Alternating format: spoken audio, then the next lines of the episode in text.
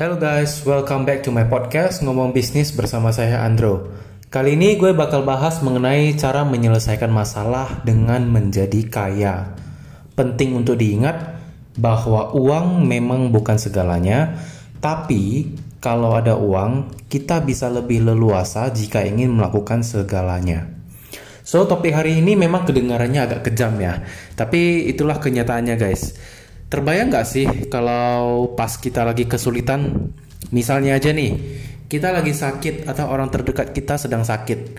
Pada saat yang bersamaan pula, kita nggak memiliki uang untuk pergi berobat, boro-boro berobat. Untuk makan sehari-hari aja kadang ngutang. Nah, di saat seperti itu, maka uang akan sangat berharga dan sangat berguna bukan? Tapi bukan semata-mata kalau ada masalah apa pun bisa diselesaikan dengan uang ya guys. Tadi itu cuma contoh. Um, ini cuma kebanyakan situasi aja ya. Misal kalau lagi sakit atau lagi pengen jalan-jalan atau lagi pengen bersedekah, ngebantuin orang yang kurang mampu atau membuka lapangan pekerjaan bagi banyak orang dan lain-lain. So, gimana caranya supaya bisa kaya? Ya, memang jalan setiap orang untuk menuju kesuksesan itu berbeda-beda, tapi ada satu hal yang pasti dimiliki seseorang yang sukses dan kaya, yaitu persisten, gigih, pantang menyerah. Setiap orang sukses pasti pernah mengalami yang namanya banyak kegagalan dalam hidupnya. Tetapi kegagalan tidak membuat mereka menyerah dan malah menjadi bahan bakar buat mereka melaju lebih jauh lagi dari sebelumnya. Gue pernah cerita di podcast sebelumnya kalau gue gue itu dulu pernah putus asa sama bisnis impor karena ya nggak tahu jalan yang benar. Tapi akhirnya gue bertekad untuk mencoba kembali dan akhirnya bisa sampai sekarang. Jadi gue udah pernah ngalamin juga gimana rasanya harus uh, gigih atau pantang menyerah dalam suatu bisnis. Itu gak mudah teman-teman. Banyak pertimbangan, sulit sekali untuk mengambil keputusan di saat itu karena um, ya keterbatasan uang lagi-lagi. Kalau mau ngelanjutin bisnisnya yang hampir di ujung tanduk ya tapi gue beranikan diri ambil resikonya lanjutin bisnisnya dan akhirnya ya dibukakan jalan sama yang maha kuasa. Ya akhirnya berhasil juga di bisnis impor ini. Ya jangan menyerah aja sih. Satu hal juga teman-teman jangan lupa berdoa menurut agamanya masing-masing. Kalau mau mulai usaha minta perlindungan, kekuatan dan hikmat dari Yang Maha Kuasa supaya teman-teman bisa ngejalanin usahanya dengan baik. Nah, oke okay, teman-teman tahu nggak film um, apa The Wolf of Wall Street?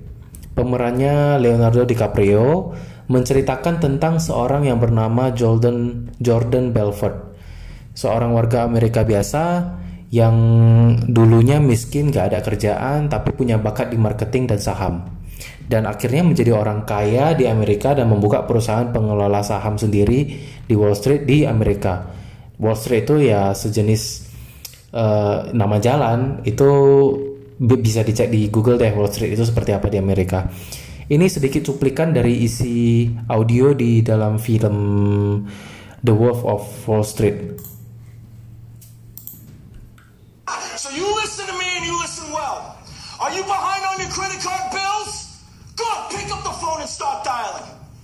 Your landlord ready to evict you? Good. Pick up the phone and start dialing. Does your girlfriend think you're a fucking worthless loser? Good. Pick up the phone and start dialing. I want you to deal with your problems by becoming rich. All you have to do today is pick up that phone and speak the words that I have taught you, and I will make you richer and the most powerful CEO in the United States of fucking America. You be ferocious.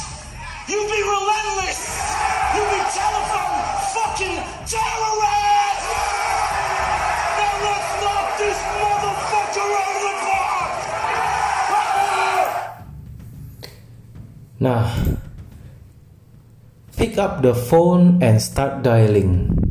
Di saat itu ceritanya si Leonardo DiCaprio yang memerankan Jordan Belfort ini memotivasi seluruh tim di kantornya untuk menjadi marketing hebat dengan cara meng-trigger amarah mereka yang disebabkan berbagai hal seperti cicilan yang belum lunas, hampir diusir dari kos karena belum bayar bayar iuran, ditinggal pacar karena nggak ada uang dan sebagainya. Di sini dia mengajarkan kita untuk take action. Kita sebenarnya udah memiliki resource untuk sukses, untuk kaya. Hanya kita gak berani untuk take action aja, sama seperti yang saya pernah bicarakan, saya pernah buat di podcast sebelumnya. Kita nggak berani take action. Kita perlu dimotivasi untuk take action seperti yang dicuplikan audio film tadi. So di sini gue mau ngomong ke lu semua kalau di saat seperti ini adalah momen yang paling tepat untuk lu take action. Di momen seperti uh, work from home ini, jangan tunda lagi. Do it now. Kalau lu kepikiran ide bisnis apa sekarang ini, ambil kertas, dan pulpen, tuliskan ide lo sekarang juga. Tuliskan semua yang pernah lo pikirin mengenai membangun sebuah bisnis. Lalu start working on those ideas. Gue udah pernah bahas gimana caranya di podcast sebelumnya. Cara uh, start working on those ideas. Mulai dari um, make your goals, make your plans, start executing it, and so on. So go do shit. Start doing something now, guys. You have nothing to lose. Jangan mudah menyerah tantangan pasti ada, tapi itu hanya sementara. Carilah jalan keluarnya. Kalau udah mentok, gimana? Cari mentor yang bisa bertukar pikiran sama lo. Yang penting lu mulai aja dulu deh, itu intinya. And in the end, by becoming rich, you can solve a lot of problems. It is true. Gue pernah miskin dan gue pernah kaya. And I choose to be fucking rich every single time. Ada yang bilang uang gak bisa beli kebahagiaan. Well, memang betul. Tapi dengan uang, gue nggak perlu stres mikir cicilan. Mau makan apa, mau beli apa, mau ke mana. Kalau stres dan kurang bahagia, ya pakai uangnya buat jalan-jalan, buat refreshing, buat makan-makan, uh, buat sedekah, buat beli ini, beli itu, terserah. Yang penting gue ada uangnya buat ngilangin stres, gitu loh. Karena gak usah munafik um, kalau kita diberikan uang 50 50 miliar kita pasti bahagia. Betul nggak yang kasihan itu udah stres mikirin kerjaan gak ada uang buat jalan-jalan. Banyak pula cicilan di kartu kredit. Cicilan kijangnya belum selesai sama seperti kata Bang Hotman Paris. Udah itu nyinyir pula di sosial media aduh ya kasihan sih. So which one do you choose? Become rich or become poor? It is your choice lo lahir di keluarga kurang mampu bukan salah lo tapi kalau lo mati dalam keadaan miskin dan gak bahagia itu sepenuhnya salah lo So choose wisely, guys. Stay safe, stay positive, and peace out.